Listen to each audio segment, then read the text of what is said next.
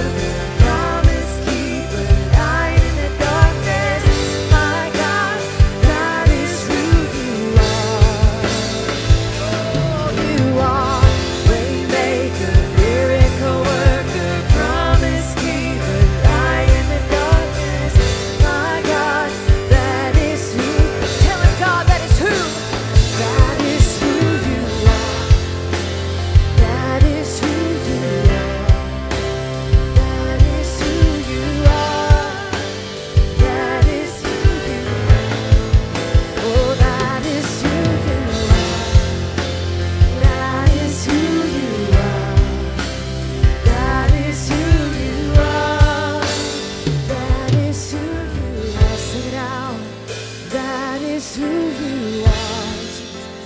That is who you are. That is who you are. That is who you And that is why we trust you, God. That is who you are. That is who you are. That is who you are. That is who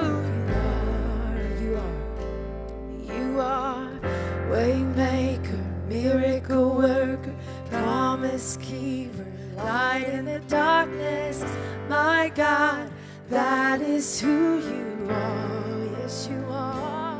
You are waymaker, miracle worker, promise keeper, light in the darkness. My God, that is who you are. Oh, that is who you are. That is who you are. That is who you are. That is who you are. That is who you are. That is who you are. That is who you are. That is who you are. Amen. You're a good, good father. It's who you are. It's who you are.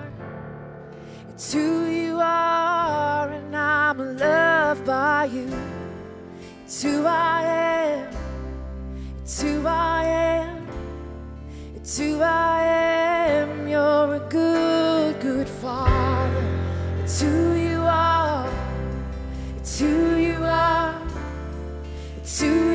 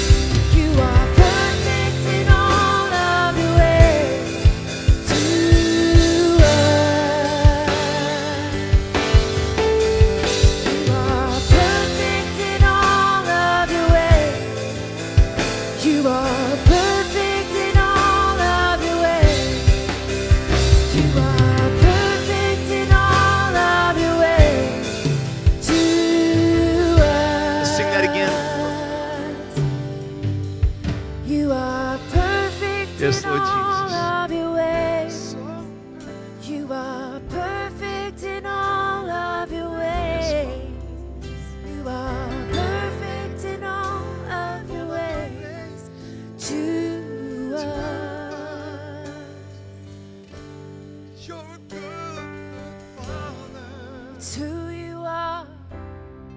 It's who you are. It's who you are. And I'm loved by I you. am loved It's who I am. It's who I Who am. I am.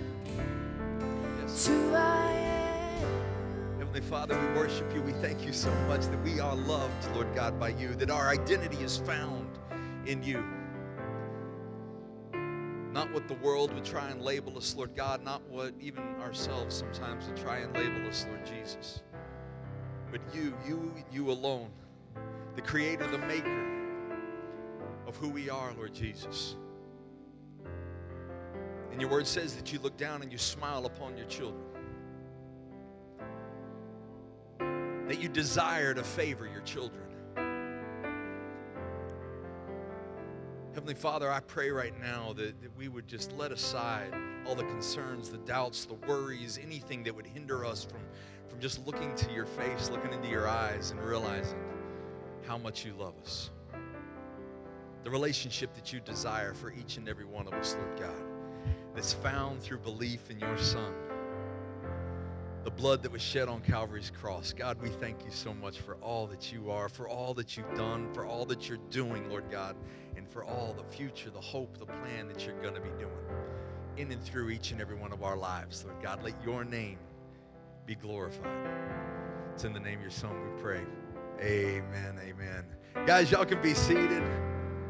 Come on. It's exciting to be here this morning. I, I'm. Uh, I- I'm, I'm extra excited because I get to sit down. Um, I'm kidding. No, it's a, it's a joy. I, I know here in a second uh, we're going to have Pastor Brandon speaking for us this morning, continuing on in our disciple series. But uh, just wanted to take a quick moment and, and greet any guests. If you're here for the first time, if you're tuning in on, on if you're tuning in online for the first time, uh, man, please type something in the message bar below. Let one of our pastors know that you're here. As well, if you're here this morning, there's a should be a seat card right in, in front of the seat in front of you. A card there that you can pick up. If you're a first time guest, please fill that out. You can drop it on the in the buckets on the way out. There's some baskets over there. We'd love to just be able to connect, tell you hello, tell you we're thankful for having you come this morning. As well, those same baskets can, uh, uh, if you're looking to tithe this morning, um, we're, we're still encouraging it, of course. I mean, uh, we're just not passing the baskets. But uh, on your way out, there's some bins. You can drop your tithe in there as well. There's also still giving online as well as text to give, a number of great options that uh, are always available. Guys, uh, I'm going to turn it over to our video announcements this morning. God bless you.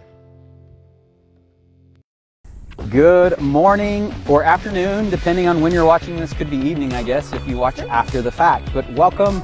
We're so excited to bring you the announcements. I am not Broadway, though. This is Kimmy, and I am not Aquaman. You'll have to go back to last week's to get that little. Anyway, uh, we have your announcements today. All right, first announcement is that we are working on a teacher supply closet.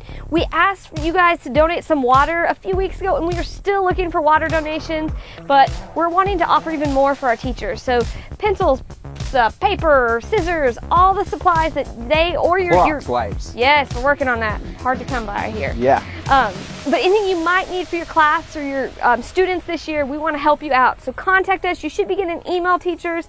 Um, so watch out for that. We're super excited to be able to just bless our teachers. It's Yes. so important.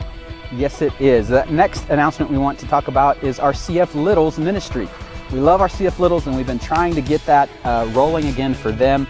Our hope was to start today, but we didn't reach our goal. But we do plan to start on October the 4th. So if you have Littles ministry kids, that would be zero through uh, pre K, that would be a part of that. We have awesome curriculum that we take them through, but we're still in need of volunteers. We still need about 20 more volunteers to cover both of our services throughout a whole month. And so we try to make the, the load easy. So if we can get 20 more volunteers to help get this going, um, it would be awesome. So if you've even thought about being a part of it, whether it's a lead teacher or an assistant teacher, jump on our website, go to the CF uh, Littles volunteer link, and just fill that out real quick, and we'll get you plugged in. It's super easy, super organized. Kimmy organizes all the curriculum really, really, really well. She's super organized, and so it's super easy. We would love. I've said super like ten times. That's okay because it's super. Because it CF is. Kids is super, and CF Littles Super. is super. Super. What's the next announcement? Next announcement, we have had the opportunity to be involved with some um, community prayer events throughout. We did Encompass Prayer, and there was another community prayer event happening. It's going to be happening in our building on Friday. So if you're interested, it's called Solemn Assembly. Check our website. It's going to be a bunch of different churches coming, and it's actually a week long event. Um, and the, fina- the final night will be here at 3410 on Friday night. So check the Facebook page, it's got all the details you would need. Yeah, that'll be a great way to get involved in prayer in the community. So, community. Um, and lastly, uh, we get to, I get to, and it's not every day that I get to introduce this next uh, speaker coming up. And so please give a warm welcome to me. I don't know what else to do now, but um, I guess I'm walking up the stairs. Walk, walk, walk, walk. Maybe this, you see, uh, whatever. See, he just had Kimmy walk out of the because Broadway, he'll use it against me. Good morning. How we doing? I got any kiddos in here with us? Hi. You all right? You ready to go? All right. Hey, it's okay if your kids get a little restless. Um, we're family here, right?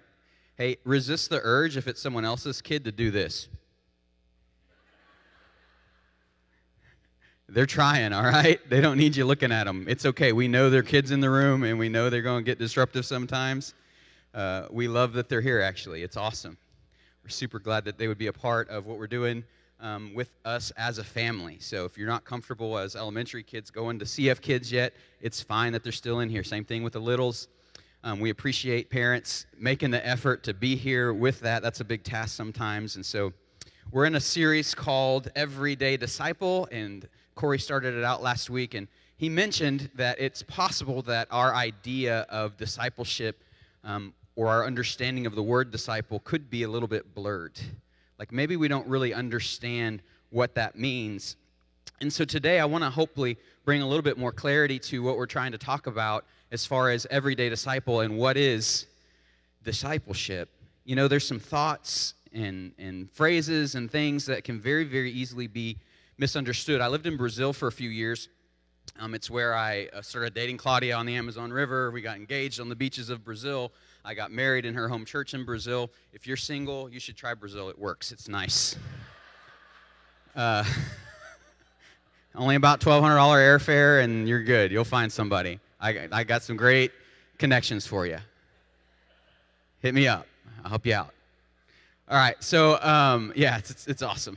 But as I was there, because I wanted to buy Claudia stuff and because I wanted to eat, I had to teach uh, English as a second language. And one of the things that my students there had the, the most difficult time with is what we call idioms or phrases, uh, uh, expressions, kind of like hanging in there like a hair in a biscuit. You try to translate something like that uh, into Portuguese, another language, and you go word for word, it just it loses something, right? It gets lost in translation. Um, another example of an idiom would be "cut him loose." Right, cut him loose. Like we we understand, cut him loose. It could mean a couple of things, right? It could mean um, set somebody free, or you know, set the fish free. You caught him, now cut him loose. Or it could mean fire him, just cut him loose. He's not worth it. You know, cut him loose. So we understand it can have some different meanings depending on the context, depending on what you're talking about. But when you try to translate cut him loose into literal other Portuguese words, it it it doesn't make any sense. It you can't do it. It's it sounds like you're cutting someone loosely, which doesn't make sense, or it's just really cruel. I don't know. They just I don't even know what is that saggy skin cut off. I don't know. Anyway, uh, it just doesn't make sense. And, and so it's really difficult um, to understand some of those expressions. One time we were playing games, and uh, Claudia was mad because she was losing. She doesn't like to lose. Uh, and so she said, uh, you know, when you lose and you're like trying to find a reason why you're losing, so you're like pointing everybody else, like you're cheating, aren't you? Right? So she says, she says, cheater, cheater, pants on fire. It's a thing now in our house. Like, that has become a new idiom. There you go. You're, you can use that. It's free. You're welcome every time you're playing games. We understand what it was you meant, right? but lost in translation a little bit. If you've had the privilege of hanging out with my beautiful wife at all, you've probably heard her misuse some idioms or some words.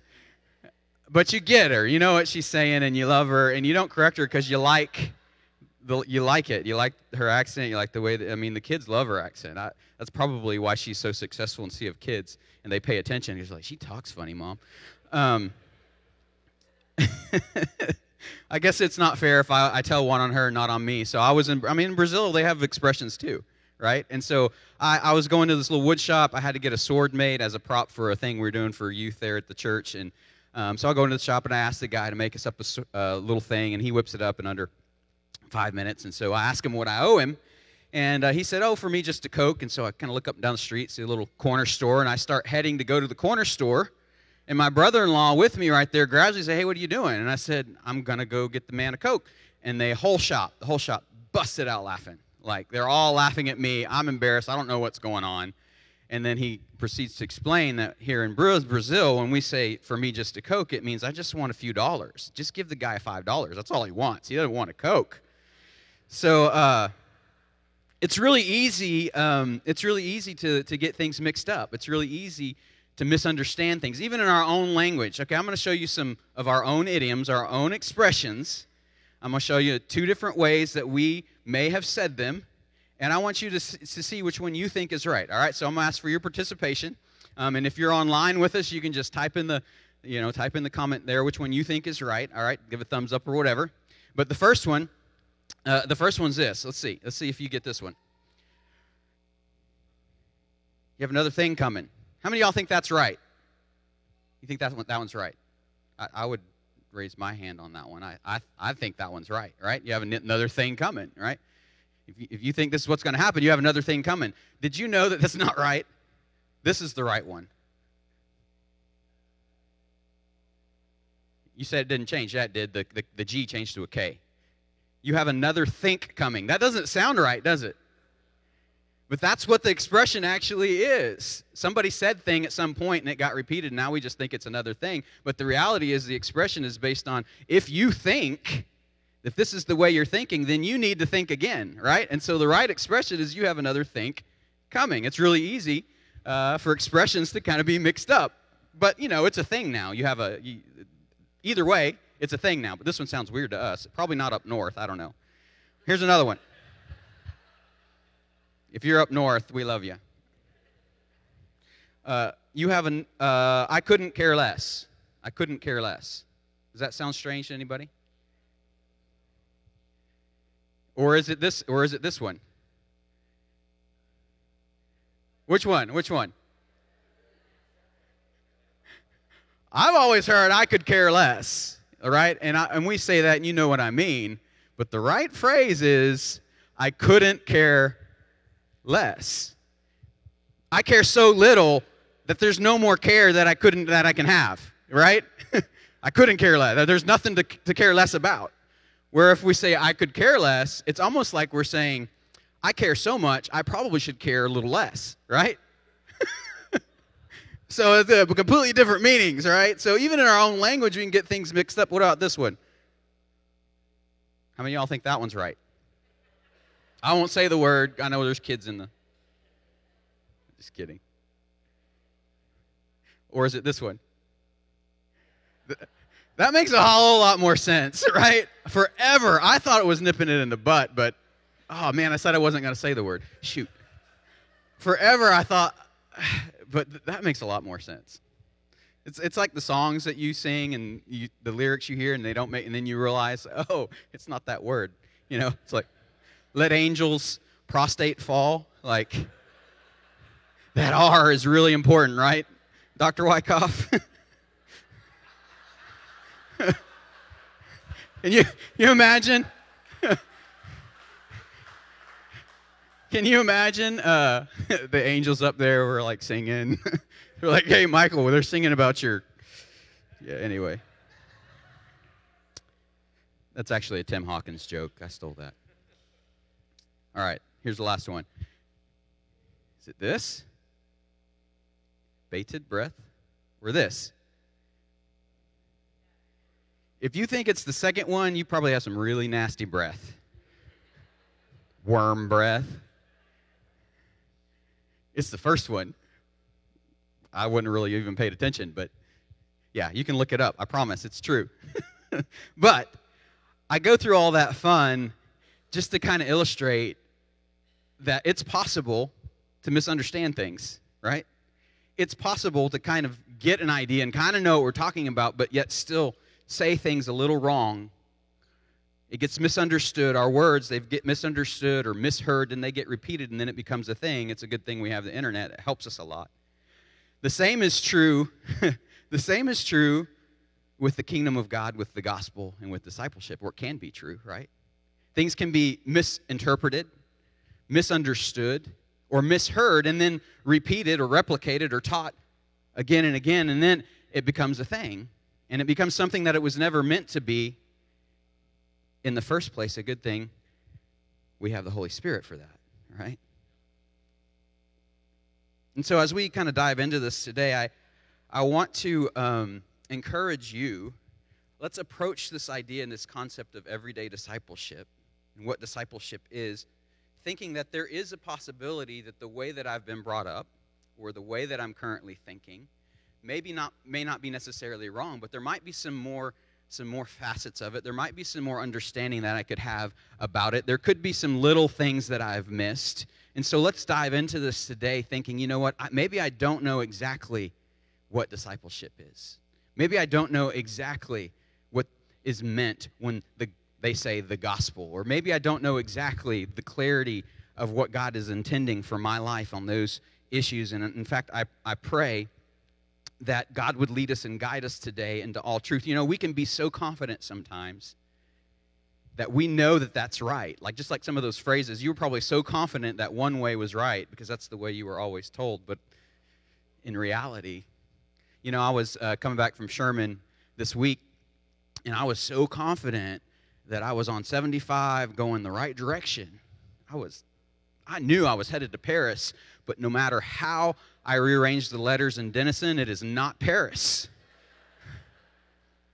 I knew I was going to Paris. And if I wouldn't admit that, uh, okay, I was wrong, and, and made the effort, even though I didn't want to make the effort because I'd lose all this time of turning around, I would just keep going and end up in Oklahoma. And nobody wants to go to Oklahoma. You know, I love you, Oklahomans. You're, yeah, you're welcome. cuz.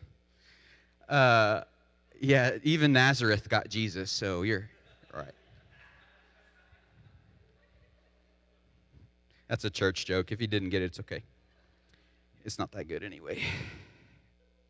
Let's let, let's pray. All right, Heavenly Father, I thank you so much. God, I pray Psalms 139, the end of it for us, that you would search us, that you would know us, you would test our anxious thoughts, that you'd point out anything in us that offends you, and that you would lead us along a path of everlasting life. Amen. That is the path we want to be on, right? A path of everlasting life, not a path to Denison. Understanding discipleship is an important, very important thing. You know, when we understand discipleship, following Jesus gets better, it gets way better. It gets easier. Even when it's hard, it's easier. Even when it's difficult, it's peaceful. When we understand discipleship, church gets better. We, we come not out of obligation or duty or to make ourselves feel better or to check a box, but when we understand true discipleship, this gathering and what we're doing and what we're trying to accomplish, not just here today in this four walls, but church, it gets better. You know, when we understand true discipleship, relationships get better, trust gets better. When we understand true discipleship, purpose and life direction gets better. We discover things about ourselves that maybe God had intended for us to be. We discover new things. You know, the results of true discipleship in the people that were around and the men and women that were around Jesus there was something that switched in them later on. There was, a, there was a long time there where people were trying to follow Jesus and trying to figure out what was going on, and Jesus was calling, and they didn't really believe, but they were trying to, and they wanted to, and they were moving, you know, kind of with him, and they were learning things a little bit at a time. But at some point, there was a switch that was flipped, because even James, the brother, the half brother of Jesus, he didn't believe Jesus while he was walking on the earth. In fact, he mocked him, right?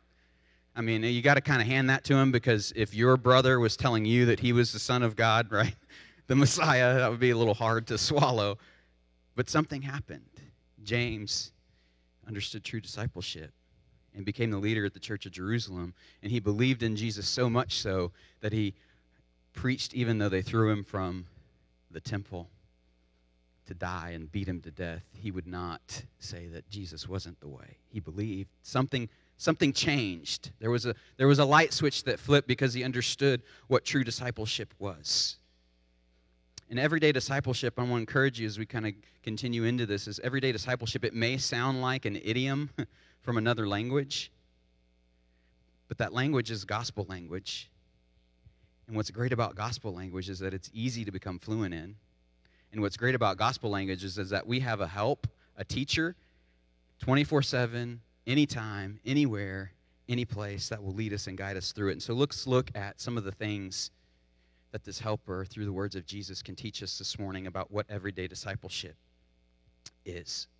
We're going to look at John chapter 8, and we'll throw the scripture on the screen, but we'll stay in John chapter 8 for, for this whole time. So if you have your Bible, you can turn there or you can pull it up on your phone.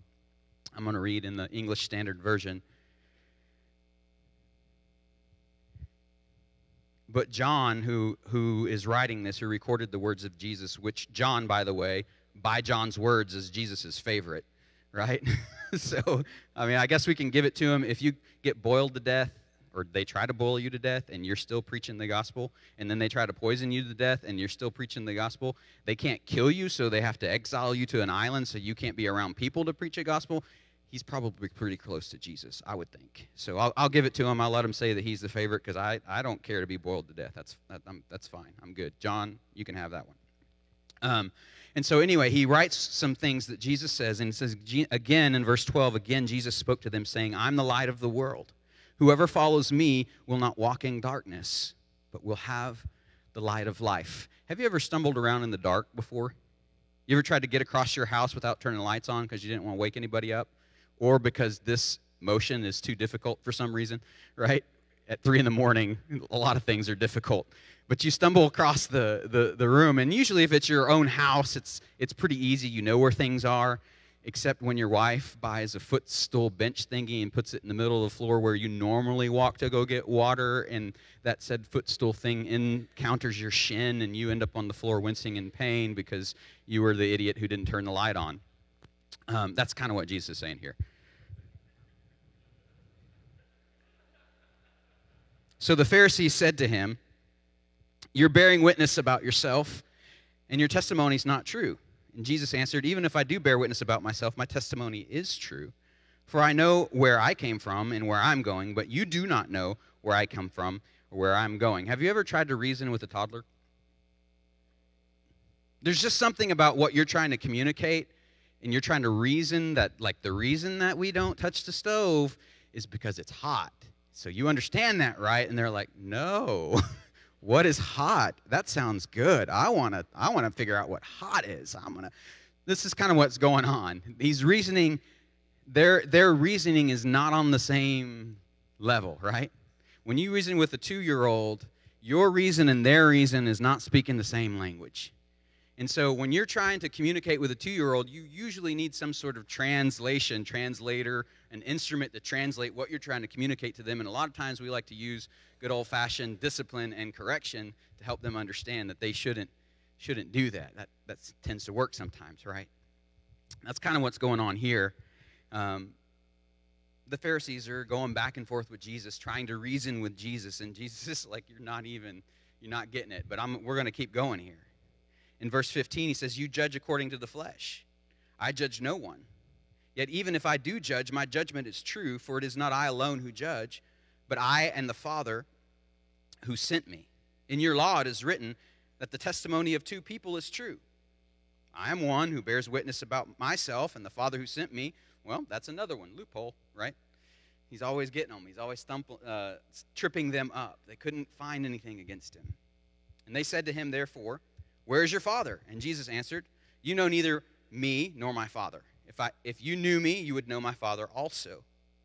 In these words he spoke in the treasury as he taught in the temple, but no one arrested him because his hour had not yet come. And so Jesus is there, and he's teaching them in, or, or debating or discussing with them or trying to reason with them, I guess, talking with them about, about himself and about the Father and these different things. He's like, guys, look, you don't have to walk around in the darkness. You don't have to walk around in the darkness. You, the stove is hot.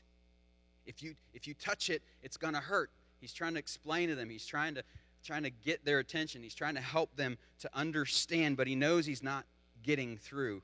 You know, sometimes I wonder if a parent as a parent, a toddler would see us touch something hot and scream in pain and get burned, and we show them what it caused and what it did, and then we say, hot if that would be enough to help the toddler not touch the hot stove later. Maybe. Maybe, right? Maybe, because ultimately that's what Jesus does for us. Except instead of a burn or a scar, it's death, right?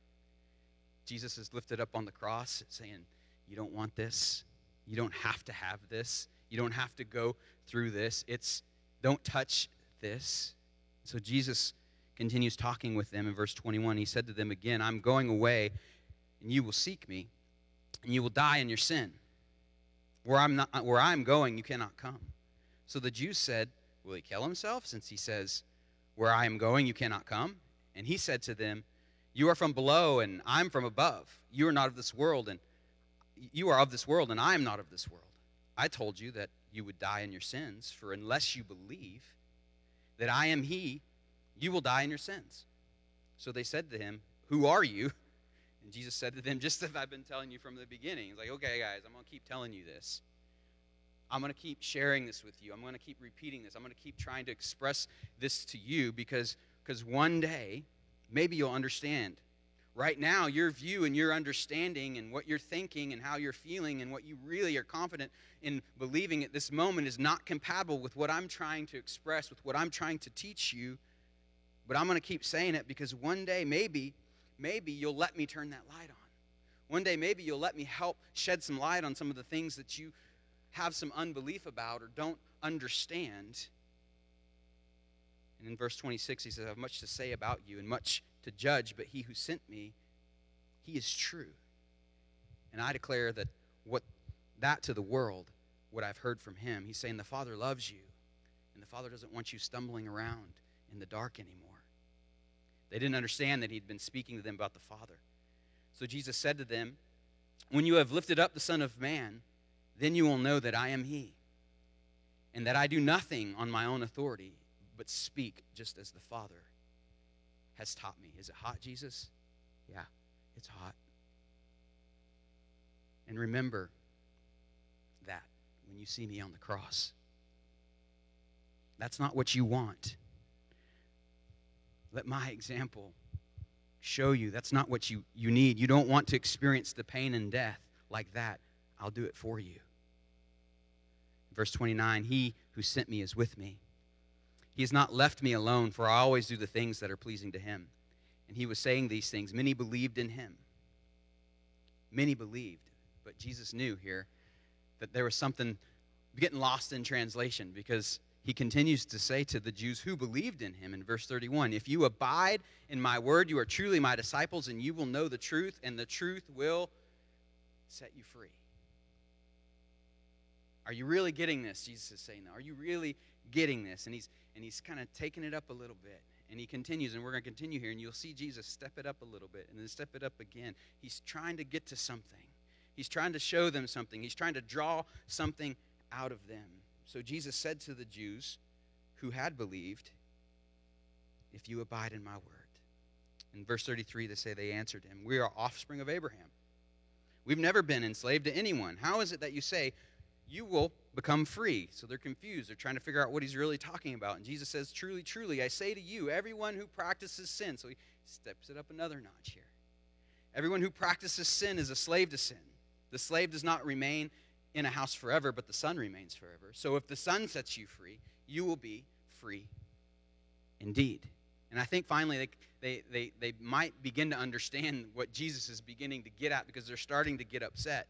Because these Jews, they were, the, they were the ones that put in the extra time. They're the ones at the Bible study, right? They're in the treasury at the temple. They've probably been there for a, a big part of the day at this point doing different religious things. They're the ones that are doing what they think they're supposed to be doing to be the disciples, right? To be the religious, righteous people that they were supposed to be. But Jesus was trying to get them to understand look, what you're doing here, this outward stuff, this list that you're checking off, that you're going through, that is not what matters. That is not what this is about. That is not why I'm here. And that's not why I have to do what I am doing because the, this outward attempt to modify your behavior, it can't get to your heart. There's only one person that's strong enough to get to your heart. There's only one person that's able to fix and to change and to help you have the kind of heart that is required. You got to let me get deeper. Because in your heart, as we'll see, Jesus is saying, you're still a murderer. You're still a liar. Verse 37 I know that you are offspring of Abraham, yet you seek to kill me, because my word finds no place in you. I speak of when of what I've seen with my father. And you do what you've heard from your father. He takes it up another notch. and they go back and forth for a few verses about Abraham. The religious trying to justify themselves in their own understanding. Trying to say, no, no, no, Jesus, we're right, we're right. And in verse 33, Jesus is like, why, why don't you understand? Why don't you understand what I say? And he knows, of course, he's Jesus. He's just asking them and trying to get them to try to think about why Jesus is saying what he's saying and why they don't really believe him. Why is it that you're, you're this way? It's because you cannot bear to hear my word. You are of your father, the devil, and your will is to do your father's desires. He was a murderer from the beginning and does not stand in the truth, because there is no truth in him. When he lies, he speaks out of his own character, for he is a liar and the father of lies. But because I tell you the truth, you do not believe in me. Which one of you convicts me of sin? You say, You've tried. They've tried to trip Jesus up. They've tried to find things wrong with him. They've tried to find things that they could accuse him of and, and uh, put him in prison over or kill him over, but they can't find it. And so he's asking them, You can't find anything wrong with me, yet you don't believe me every other person that you've that you've gone through and talked to and questioned and that has, has tried to do the right thing. You can find things wrong with them, but you can't find anything wrong with me, and yet you don't believe. Why is that? Why don't you believe? Whoever is of God hears the words of God. And the reason why you don't hear them is that you're not of God. Ouch. Jesus puts it down. How do you respond when, if Jesus tells you something like that? We're here, right? Jesus, I'm at church. What do you mean? what are you talking about? You know, I, remember another guy who Jesus called the devil Peter. Y'all think Peter was a believer? But he called Peter the devil some point in his life. And how did Peter respond? I think if we look into that, that might give us a cue on how we sh- should respond. But I think Peter turned out okay. I think he ended up figuring it out. It took him a few tries to stop telling Jesus that he was wrong, but he eventually got it. He eventually got it. But Peter, as far as we know, when Jesus called him the devil, he, he just went silent. He just went silent he'd been walking around with Jesus, so he knew Jesus cared about him and loved him. He, he enjoyed being around with Jesus, so he understood the love that this wasn't a condemnation thing, this wasn't a, a guilt thing, this wasn't a shame thing, this was some truth thing going on in his heart that Jesus was trying to, to help him out with. I'm sure he was offended. I'm sure his feelings got hurt, right? A lot of times our, we get offended in church or we get offended by something that somebody tries to correct us or tell us or help us with. But when you get offended, you have a choice. When you get hit with some truth, when something that you've always believed or thought begins to, you begin to see it like, well, maybe, maybe God, I don't have the full truth on this. Maybe, God, I don't understand this to its full capacity. Maybe, God, there's something about me that's not right. Maybe when you begin to, to go through that, you have a choice. You can you can justify yourself. You can go back and forth about Abraham and about how many uh, discipleship classes you've taken and how many online things you've done and how many times you show up to church and how many times you've listened to worship music this week and how often you've read your Bible and how often you've prayed and there's nothing wrong with me. I'm okay. You can keep justifying and get offended. Something happens when you do that. And we'll see what happens here in just a second. Or you can be like Peter and go silent, contemplate and think and pray and ask the Holy Spirit to lead you and guide you into all truth. In verse 48, the Jews answered him, Are we not right in saying that you are a Samaritan and have a demon? I kind of get this image of the two kids on the playground, and Jesus is like, Well, you're stupider than a rock. And the Pharisees are like, Yeah, well, you're stupider than a rock too. no, Jesus wasn't really insulting. He wasn't trying to insult them for insulting them. He was trying to speak the truth. But what do they turn and do? They get offended, and so they start slandering Jesus. They start calling him names. They start trying to insult and push down someone else so that they can feel better about themselves. I think it's funny that in verse 31, they were the Jews who believed. And then, they, and then a little bit on down, they were the Jews who had believed. And then now in verse 48, it's, the Jew, it's just the Jews. the Jews answered him. Not the Jews who believed, not the Jews who had believed. They went from believed to had believed to now we're just Jews because, and I don't know what happened there. I don't know if, if they were just kind of acting and playing along because maybe some of them were over in that meeting across the hallway there where they were trying to figure out how to kill Jesus just a little bit before that, but I, I don't know what was really going on there. Or maybe they thought they were on the same page with Jesus and then they realized they weren't. And at the point that they realized that they weren't, and at the point that they really realized what Jesus was saying, they were getting offended. But Jesus drew out of them what he was trying to draw out of them the whole time, I think. What was in their heart. They tried to elevate themselves, make themselves feel better by making someone else look worse. God's kids don't do that. The religious, these religious, they were stumbling around in the darkness. And they stumbled around for a few more verses. when Jesus says this in verse 58, Jesus said to them, Truly I say to you, before Abraham was, I am. I am. You see, true discipleship, that's the very heart right there of true discipleship. I am. Knowing I am. At the heart of everyday discipleship is knowing I am.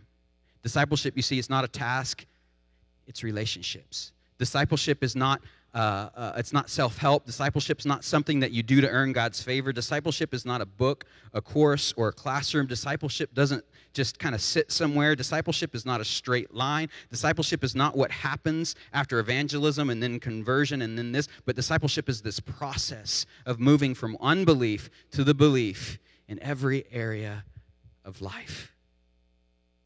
Sometimes we think it looks a lot like, like these pictures we think, it lo- we think it looks a lot like what's here on your left.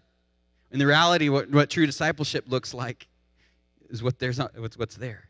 We have these, these things going on in life, and we're all in different spaces, and we're all at different levels, and God's doing and working different things in us, and we feel like we have to do this, this, and this, like so and so did this, this, and this, but God wants to help you move from unbelief to belief in every area of your life. Not the way that He does it in my life, not the way that He did it in Corey's life, but He wants a personal and real relationship with you, moving from unbelief to belief in every area of your life. Remember what it says that when you abide in him, in belief in Him, when you abide in the words of Jesus, that you will be set free. You'll know the truth, and the su- truth will set you free. That idea of abide, to live in. I abide in my home, right? We abide in a home. We live in. That's a process. We don't just go to our house one time and that's it. That's not living, right? Living is an everyday thing day in and a day out, day by day. There's a lot of things in my house that I love and that I enjoy, and there's some a lot of things that I want to fix and change and paint and do this, that, and the other. But I can't make that happen in one time, right? It's a process. Discipleship is a process and not an event. It's moving from unbelief in every area of your life through the gospel, through Jesus. A couple of quick stories, and then we'll close out here. Um, area finances that sometimes is a big one for, for a lot of us right? Several years ago i moved uh, up here four years now almost it's been and we had just finished building a house before we moved. Now we were excited to move. We knew god was calling us to move. Uh, i'm not telling this story to say oh poor me you know i'm just trying to give you a story of god's goodness. And uh, we had everything lined up everything was taken care of that if the house didn't sell we'd be good for six months right? We got six months a savings and different things that we'll be able to cover everything. And so we're like, okay, God, we know we've called you've called us to Paris. We're going to do this. We made some stupid financial decisions with how we built our house and some things that we did. And so we had some debts that we were carrying and all these things, and we were a little nervous, but but okay, God, we're going to go. And we, we went and things were working out. And, we're, and I'm praying and I'm believing, okay, God, I know that you're going to sell the house in a month and we're going to have this extra and we're going to be able to take care of ourselves and we're going to be able to, to take care of some of those bad decisions we made. And it's going to be great. A month passes by, house doesn't sell. All the way, three years have gone by. House didn't sell. There was, there was points this year, especially when COVID hit and I wasn't sure if Corey was going to fire me or not. no that I would wake up in the night anxious because I didn't, I didn't know if it was going to work out. Like, I, yeah, God, I believe you. I know that you're my provider, but this is a weight on me. There, I have no peace. And then I begin to realize there is some unbelief in my life. The reason I am waking up anxious in the middle of the night, that's not God. There is some unbelief that I have in the area of finances, something that I'm not applying through the gospel to my life that I have to wake up in the middle of the night like this. And so I began to, to ask God to help me. Like, I don't know, I don't know how to not feel this way, right? And God's like, bingo. You need to know you can't do it. There's nothing you can do on your own to be good enough, to have enough faith to make this right, to do this right. And I began to pray from that, from that heart. Like, God, if you don't do this, I don't know what's going to happen. Well, the house sold. Not only did it sell, it sold for exactly what we asked for it. And not only did we get exactly what we asked for it, but because it had been three years, we made a lot more money from it. And because we made a lot more money from it, we were able to completely eliminate all of those bad decisions that we had made previously. Amen? God is good. And it just took me understanding that I can't do it on my own, that I have to apply a little bit of faith in this area of my life. In parenting, a lot of us feel the pressure of parenting. And, and I'm going to admit to you, I'm, I'm in the middle of it. I don't know if what I'm doing is, is right. I don't know if I'm able to communicate the truths of God in the way that I'm supposed to to my children. I'm concerned, right? I'm concerned about the media that they're they're seeing and being consumed by, and I'm concerned about what they're around. I'm concerned with the screen time, and I don't know how to sometimes stop it. And uh, God, am I making the right decisions? And God, am I messing things up with my kids? And I don't know. And there's this worry. I, I found myself recently over the last month or so, last month, waking up again in the middle of the night, anxious about my kids now, and it could be that God was waking me up to pray for my kids. I mean, that's a different kind of feeling, though. You know the, the, the difference between uh, you wake up and there's this urgency, God's wanting you to do something, and you wake up and your heart's beating and you're anxious, right? And so I have to pray. And I have to allow God to help me to move from any and, and help me discover any kind of unbelief I have in the area of parenting so that I can move closer and closer to Him in that. And so I just, I felt like um, recently, I was even telling my son Tomas, I think I need to take Kyle fishing. Right, Kyle? We, and so, you know, I'm in the middle of trying to get ready for this. I wasn't completely done, but I really felt like, and just, we just made it happen yesterday morning. We go fishing. We went out to Pat Mayse, and uh, he caught several, and I didn't catch any, and uh, yeah, I don't know what that means, but I guess he's a better fisherman than me. I just don't know what I'm doing. but I was thrilled because I felt a little bit of peace there, feeling like, okay, this is something that God had, had this is something I was supposed to do on the way home. Uh, Kyle said, Hey, Dad, thanks for, thanks for taking me. I really enjoyed this. He didn't say it once, he said it six times. And I had been praying, God, I don't know if I'm able, through my parenting, to communicate how important it is to be grateful to my children. God is helping me move from unbelief to belief in the area of parenting. We could go through all sorts of areas in our lives. We could go through sin issues and personal issues in our lives that we struggle with, addictions. We can, we can go, go through frustrations and anger and job situations and relationship problems and unforgiveness. What is the area in your life that God is wanting you to move from unbelief to belief? Jesus says, Come to me, let me turn that light on. I am Stop walking around in the dark. Stop walking around in the dark. Let's pray. Can you stand up with me?